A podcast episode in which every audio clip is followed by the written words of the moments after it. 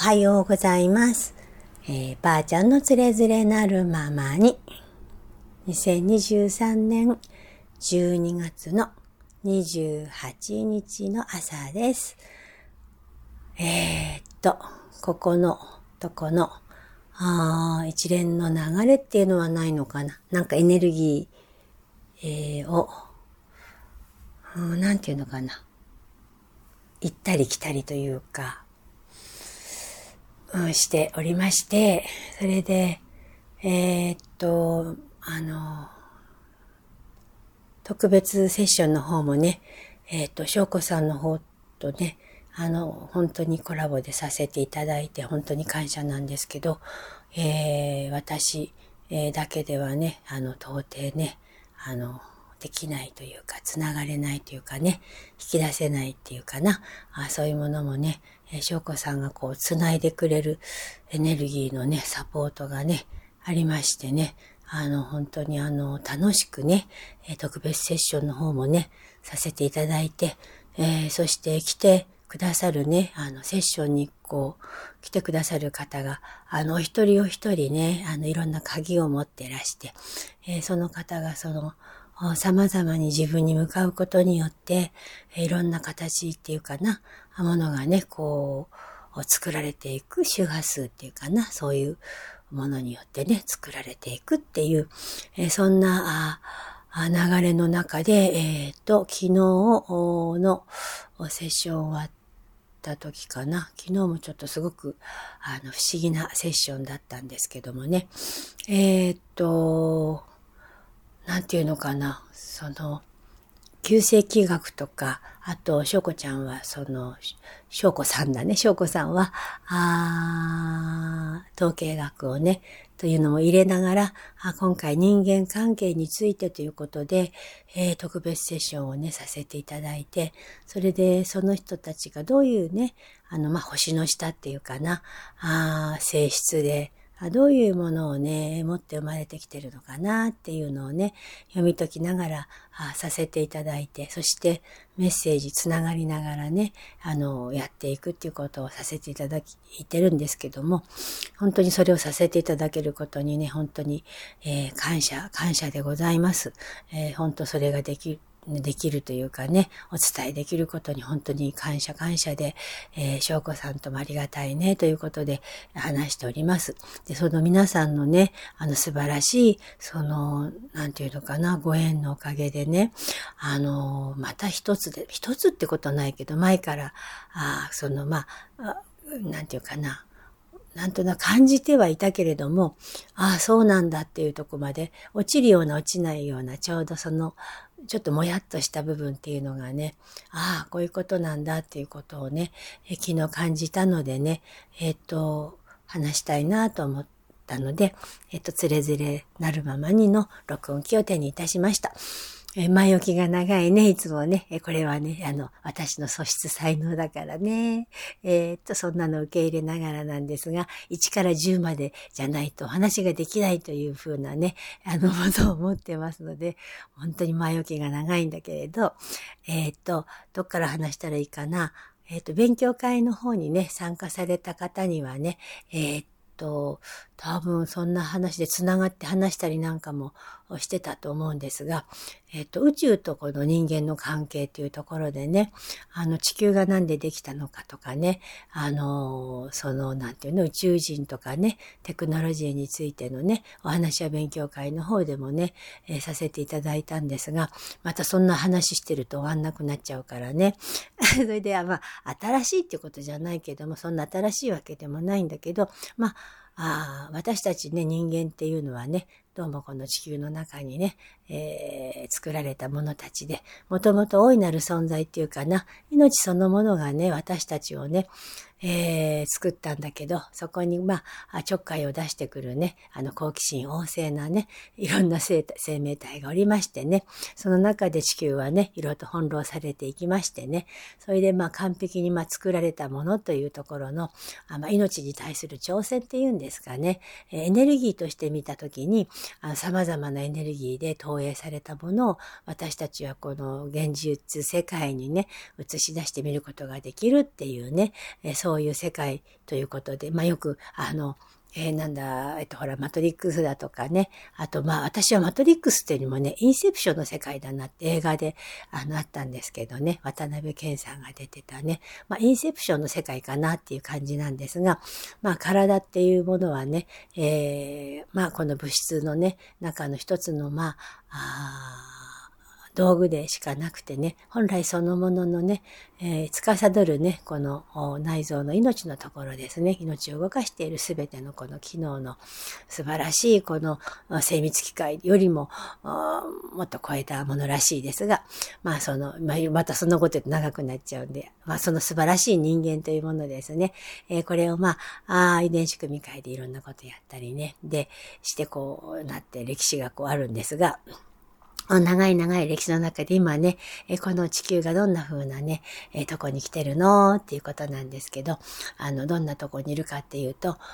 今までの地球のね、人類が経験したことをね、またぐるっと経験するような形になっておりましてね、その、それをコントロールするものっていうものがね、まあ、あ, ありますけれどもね、まあ、時間も空間もない宇宙として捉えたときにね、これは一連の流れでなくてね、えー、あの、ご次元のね、タッタッタッタッとこう、ここに私が座って喋ってますけど、何メートルも移動してますからね、そういうエネルギーの世界で見た中の空想の空想、想像の世界の中の、今、私たちは地球の中の、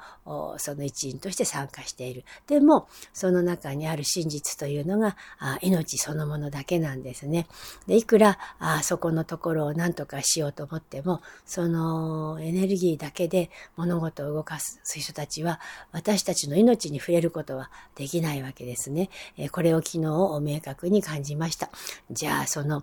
命そのものにっていうことをずっとメッセージで言ってきたんですが、あ, あるね、えー、これ本当にあの日本、私は日本人だから日本のことしかわからないんですけれども、まあ日本の私が日本人のこの感覚と、そして何か培ったものがきっとあるんでしょうね。覚えてませんけれどもね。えー、でも、その西洋のものと、のね、エネルギーのね、ギャップですね。違いはないんですね。あの、みんな同じ命ですからね。あの、木と草がね、違うんじゃなくて、それはただの木と草のギャップですからね。それは、あの、違いがあるんじゃなくてね、同じものなんですよ。ここのところは間違えないようにしてください。私もそれを心がけてます。で、それを踏まえた上でね、えー、西洋の方たちはね、ちょっと独特な形でね、えー、命を持ってここに生まれてね、えー、つながっていってるという感じですね。ヨーロッパとかあっちの方のね、えー、方たちですね。あの、そうね、東方の、東方の方だから、ロシアとかね、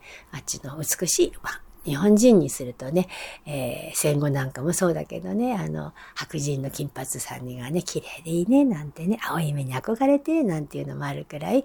美しいね、っていうね、あの、そういう方たちですね。えっとね、また、このアジア人の色のついている者たちも、まあ、いくつかに分かれるんですけれども、まあ、あの、その中また詳しく言うと、またちょっとややこしくなるので、その中で、まあ、あの、本当発祥って簡単に言うと、まあ、日本に、戻ってきますとね、この日本っていうのがね、あの縄文時代から本当の意味で命そのものを生きていた、まあ生命体、それを人間というのでしょうか。まあそういうものが、私たちの祖となるものがね、えー、このね、いたんですね、日本にね。で、これを全部夢物語と思って聞いてくださいね。で、その生命体がね、私たちがね、進化発展するにおいてね、えー、外からね、いろいろとね、ちょっかいされてね、いろいろといいとこ見つけたぞ、なんて言ってね、いろんな人がちょっかいちょっかい出してきてね、あ、いろんな経験をここでさせていただくことになってね、で、これからもね、あの、にせんにじゅうよねんからまたにじゅうごねんにかけて、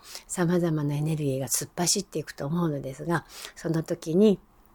いろいろな、まあ、計らいというのとはまた別でも、でもね、これがまた不思議で微妙なんですけども、そのちょっかい出してる人たちがやってくることも、やってくることも、私たち命そのものでいると、全部計らいとなって命を育てるものに転換することができるっていう、あの、そういうものを私たちは持って生まれてるっていうことをね、えっと、今日はちょっとお伝えしたいなと思ったんですね。あの、世の中のね、あの、なんていうのかな、まあ、情報を取っているとね、あの、情報を本当取らないでほしいなと思うけど、そういうわけにもいかないのでね、もしそういう情報でなんかいろんなあおっかないことを言ってきたり、あの、なんだ、来年はあ地震が起きてどうのこうのとか、あなんだろうな、火山が爆破するよとか、あなんか食糧難が起きるよとか、飢餓が来るよとかっていうふうに、まあ、これずーっと人間言われ続けてきてるんですが、ね、あの、それにね、あの、惑わされないでほしいんですね。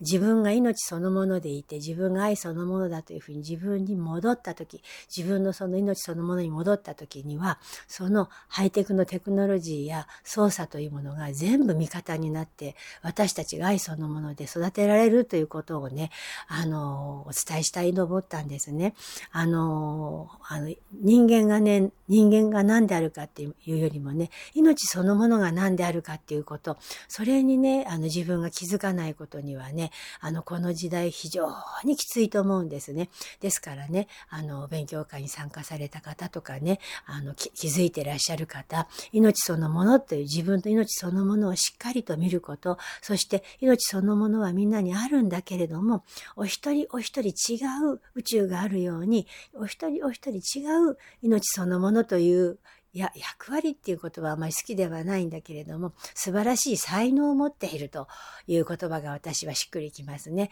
命そのものに携えた愛というその素晴らしい才能能力をどうやって最大限に生かすのかっていうのが、なんかこの、まあ、自我が喜ぶワクワクの中のテーマなのかなと思います。まあ、それをやる、やりたい人、やりたくない人、まあ、それはどうでもいいです。ただ、あの、振り回されない、周りの情報に振り回されないということと、その、どんなことがあっても自分が自分の命そのものであったとき、宇宙の愛というののエネルギーが今ね、あの、えっと、お伝えしてるんですけども、全く違った形でね、一つ破壊されたから想像するというエネルギー、あの生み出すというね、創造のエネルギーを生み出す、えー、死と再生のエネルギーでどんどんいろんなものを生み出していくっていうね、あのそういうエネルギーが今すごくたくさん来ているので、自分自身の命に向けていけば、その命そのものからたくさんのものがね、生み出されてきます。そうすると全くその周りのことで何かが起こっているように見えても、あなた自身の命には全然関係ないところに来る。だからあそれをお伝えしたいなっていうことです。で、あの、で、それにはね、どうしたらいいのかって言ったら、まず自分に向き合う。これもずーっと言ってること。まず自分が何であるかを知ること、自分を感じること、そして自分を大事にして、自分の命がどこから来たのっていうことをまずね、あの、受け継がれた先祖から来てるんだよっていうこと、これもすごく大事なのね。それはもともと草であったり虫であったり生まれ変わり生まれ変わりして、そしてこの肉体を持って私たちはここに創造しているわけだから、すべてのつながりを自分の中に感じていかなければ、それは感じようとして感じられるもんじゃなくて、今自分がここにいることによって、それは自然と、自然と万物の法則によって自分がそのあれの微動を自分の中にはあの自然発生的に起きてくるっていうものだから、何かがでしたからこうなるとか、これをやったからこうなるってことはないから、だからじゃあ何かを何かのせいで何かにならないし、誰かのせいで何 誰, 誰かのせいで何かが起きたりしないっていうことが、そこと一致してるっていうことね、ここのところをね、あの本当にね、あの押さえといてほしい。本当にここメモしといてねみたいな、テストに出るよみたいな、そんな感じですね。で、これからのあの私たちの命がどこどこに向かっていくのかって言った時に、どこにも向かっていっちゃダメなのよ。自分の命そのものに向かっていかなくちゃダメ。そうすると先祖に対するそのつながりのサポート、宇宙のエネルギーのサポート、命そのもののエネルギーのサポートが入るし、そして自分の周りの愛する人、自分を愛するように自分の周りを愛する人と愛する時間を、そして愛するその波動をね、感じ合うっていうことがすごく大事。今、もうね、みんなバラバラになって、情報になっちゃって、スマホになっちゃってね。で、若い子たちもね、あの、それに気づいてる方もたくさんいるんだけども、そうすると局から局に離れちゃってね、スマホはダメだ、べーみたいな、あの、これはダメで、ドーンとかって言ってね、あの、なんていうかな、投げ捨てるっていうんじゃなくてね、それはダメだってバッテンして、バツ、ペケってつけるんじゃなくて、ね、あの、それも使い方だから、ね、自分が楽しむため、自分を愛するものとして自分がなくてそれを使っちゃダメなの。自分が愛するものとしてあった上で、それは手段、肉体と同じ、肉体もこれ道具だからね。道具、エーアイ でも何でもロボットでも、自分があって自分が主体の上でどうやって使うのかっていうのはね、ものすごくいいと思う。でもそれができないんだったらちょっとお休みをして、自分を立ち上げるまではちょっと自分に向かうっていうのも、もちろん、あの、その人その人のやり方で構わないので、あの、やったらいいと思います。で、あの、それでね、ちょっと今回ね、あの、お伝えしたいなと思ったのがね、ずっとエネルギーを感じててね、あの、いろんなその、あの、まあ、セッションさせていただくとね、ご先祖様っていうか、そういうエネルギーフィールドにね、つながって、いろんなメッセージをいただくんだけれども、あの、皆さんね、あのー、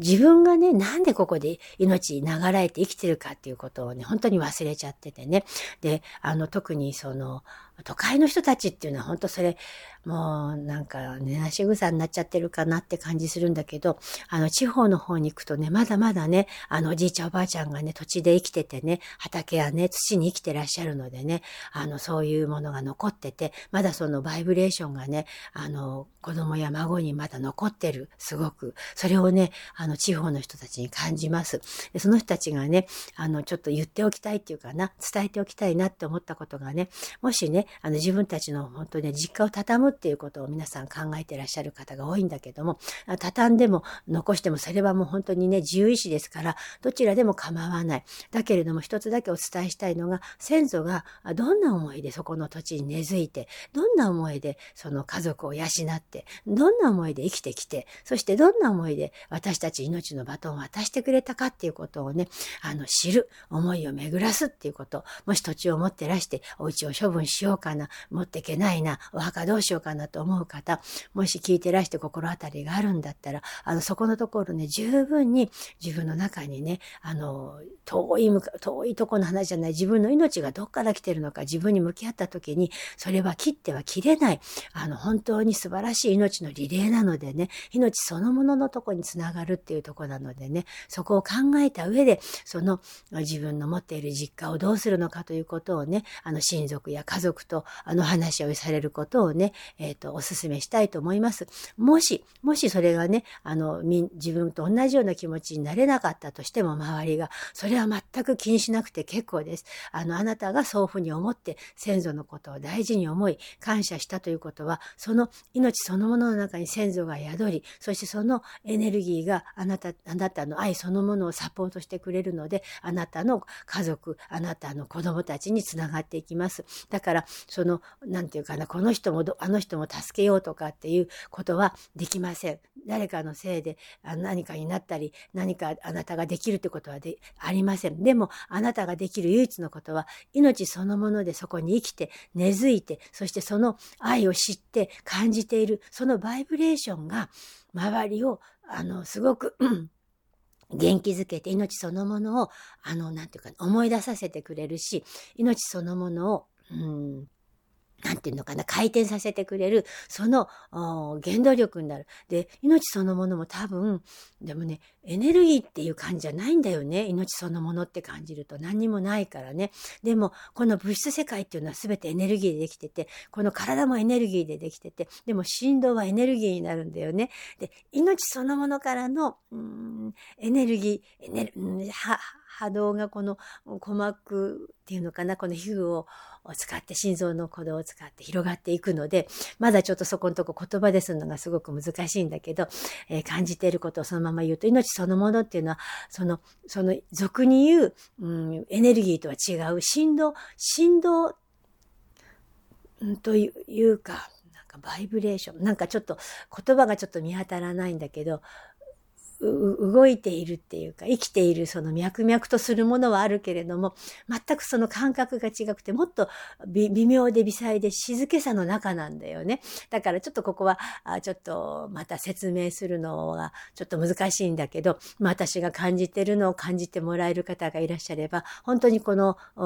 静寂の中の、シーンとした中にある、あの、微妙なこの、うん、波動っていうかな、波長のこの命そのもの、これが愛そのもののあの周波数っていうのかな、あ、そんなものになってるのかなっていう感じでね。で、ここの命そのものっていうことを知る、知る、知りたくって、えー、ここに生まれてきた人たちもたくさんいるし、そして命そのものをもうすでに分かっていて、あの、それを、えー、実践するために、この時を待ってる者たちもたくさんいて、で、今ちょっと若い人たちもね、えー、っと、セッションの方に出てきてくださってるのでね、その人たちがものすごくそのこれから活躍していくと思うので、えー、っと、あの古い時代の、まあ私が一番古いかもね、これ 聞, 聞いてる人はみんなもっと若いのでね、あの、まあ昭和って何回も言って、昭和生まれの人たちね、あの昭和生まれの人たちはね、とにかくその新しい命そのものを、あの自分の子供たちや孫子の代にね、あのこれからは託していくにね、本当に大事な時なので、自分に向き合って自分の中にあるものを本当にね、あの愛して愛おしくなるくらい、自分を本当にもう愛して愛してやまないくらい愛せるくらいに、あの昭和時代の人たちはね向き合って、そして自分の家族、愛する家族や自分たちの周りの人たちにね、本当に自分のその向き合うエネルギーをね、あのどんどんどんどんねやってもらいたいなと思ったんで、で、あのこれもあの夢物語だし、私も存在してないから、あ、聞いて聞くか聞かないないか、やるかやらないかじゃなくて、ただ私はそれをそう思ったから今つれづれなるままに言ってるわけだから、あのこの話をあのあの聞かないでね、そしてちょっとねエネルギーだけはね、あの感じてもらえたらいいなと思うのね。命そのものの自分の愛そのものの中にいないと、あのやはりね、あの恐れとか恐怖が出てきちゃうのでね、自分がその中にいたらね、あの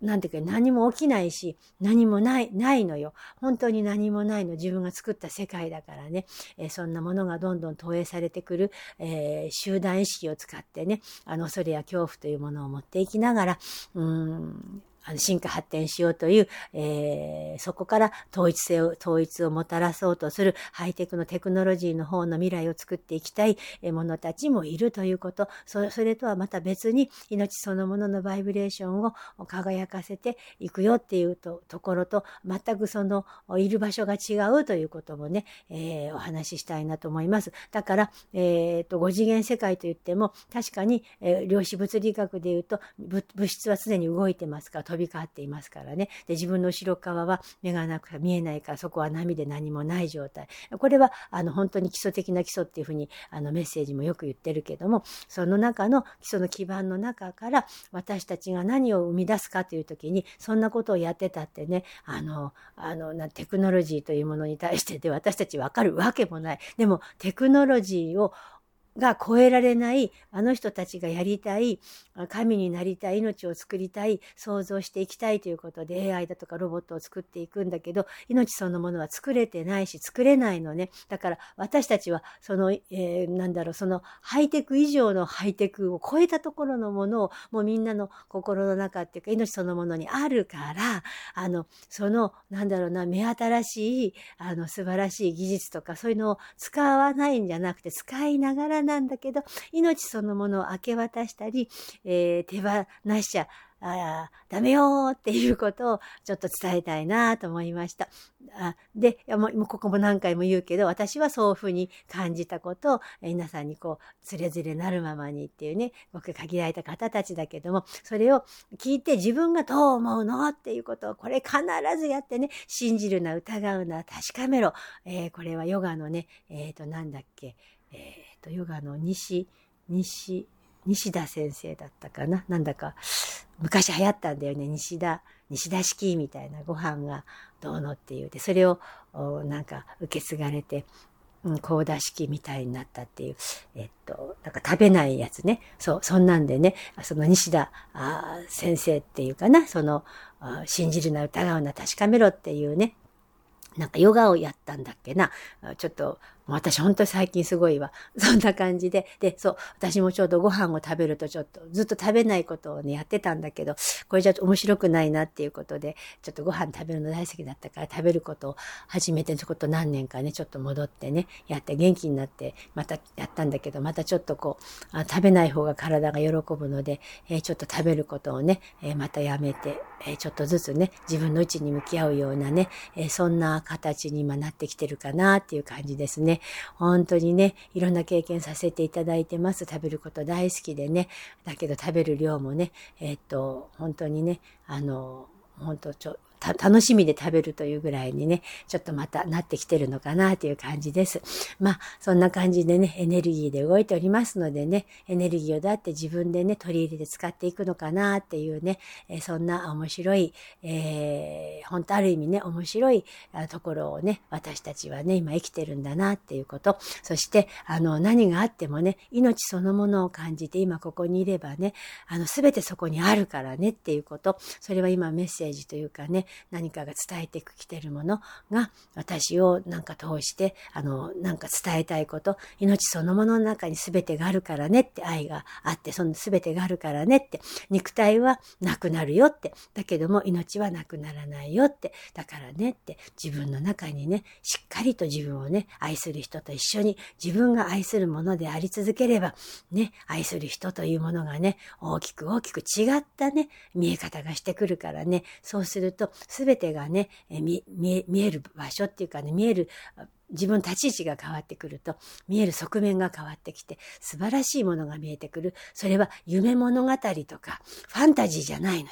ね。ああ、何々がとか、神様がとか、天使がとか、あなんか誰かが助けてくれてとか、こんな虹、こんな虹が私をなんとかでとかって、あの、確かに虹を見るというのは、その人のフィールドのその次元の中で見たりする。それは自然現象。でもそれはあくまでも自然現象で、自分のバイブレーションとその自然のバイブレーションが一致した時に見ることはできる。だけれども、そこに何か意味があったり何かするわけでもなく、ただあなたが今ここにいるよというふうなサインというところでね、捉えていただくとすごくいいと思う。そしてある時には気づきのタイミングとしてね、そういうものがある場合もあるけれども、それよりもあなたの心の在り方っていうことと、あと臭いものに蓋をして、もし虹を見たとするならば、その虹はあの必ず落ちてしまいますからね、自分の中にうちに打ち勝ってね、本当の意味での自分の中に虹をかけないと、表にに見る虹じゃなく、自分の中の虹をかけるっていうことはね、全部臭いものもね、全部蓋開けてね、嫌なものはね、全部ガラクタも出して、綺麗にした上で、あの、その綺麗にね、雨風で流されて、その自然の表側に見る虹を見るように、自分の中に素晴らしい虹をかけるものは、決して消えることのない永遠の命そのものからの発祥したものになるので、すべてあなたが見るものが美しく輝いて、生きることができるという、あ、そういうエネルギーの世界に入っていったよっていうことです。あの、本当に聞くものや見るものに惑わされちゃダメだよ。これはね、全部あなたが見たいものを見て、聞いた、聞きたいものを聞いてる。だから、すでに俯瞰して、自分の内の中に入って、自分がどう感じているのって、ね、見たものをね、見たまんま受け入れちゃダメだよ。それは恐怖となって、はーって入ったりするからね。それはね、あの、自分を惑わして、自分の命そのものを暴れさせてしまい、っていうかね、いら、いられなくなっちゃうからね。だから、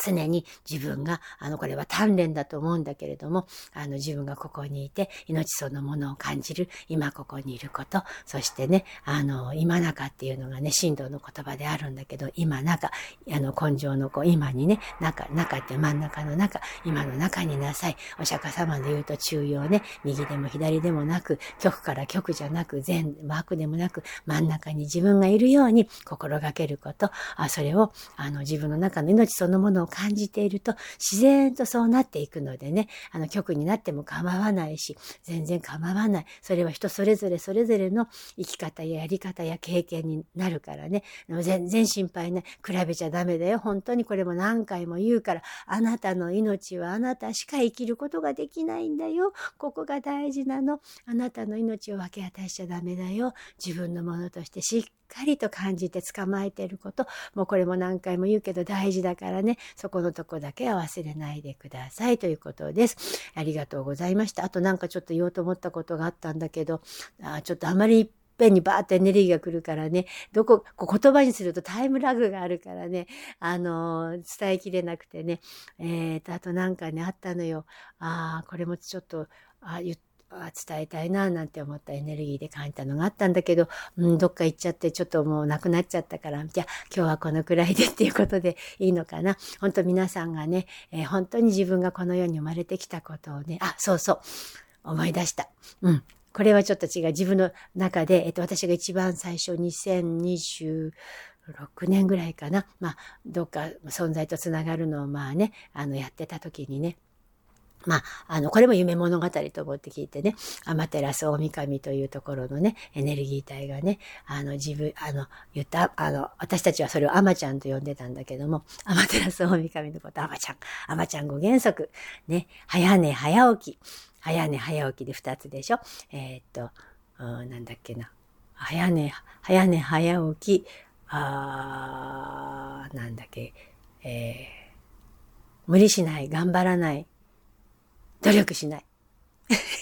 早寝早起き、無理しない、頑張らない、努力しない。そして最後に、自分に正直に正直に正直に正直にっていうのをね、一番最初にね、あの、アマちゃんご原則という形でね、あの、やってきた。やってきたっていうかな、やってなかったんだけど、やってなかったんだけど聞いたことを、今朝目が覚めた時にね、またふと思い出してね、あ、本当にこのシンプルになった時に、自分の命そのものに戻った時に、この体を大事にする時にね、早寝早起き、ね、お日様がおはようって起きておやすみって時はもう寝ちゃう。ね、そのくらいの勢い。ね、で自分にね、無理したり努力したり頑張らない。負荷をかけない。圧力をかけない。我慢しちゃダメだよ。っていうとこね。そして自分に正直に正直に正直に正直に生きなさい。自分の心に従いなさいっていうことをね、あの、あの、笑わしてもらいながらね、あの、そんなメッセージをもらったことがありました。えー、これをね、えっと、今日、木戸間チャンネルラジオで、えー、恩子知新ということでね、えー、古きを訪ね新しきを知る。ね、今ここに全てがあるということで、えー、自分の歴史、自分の命をね、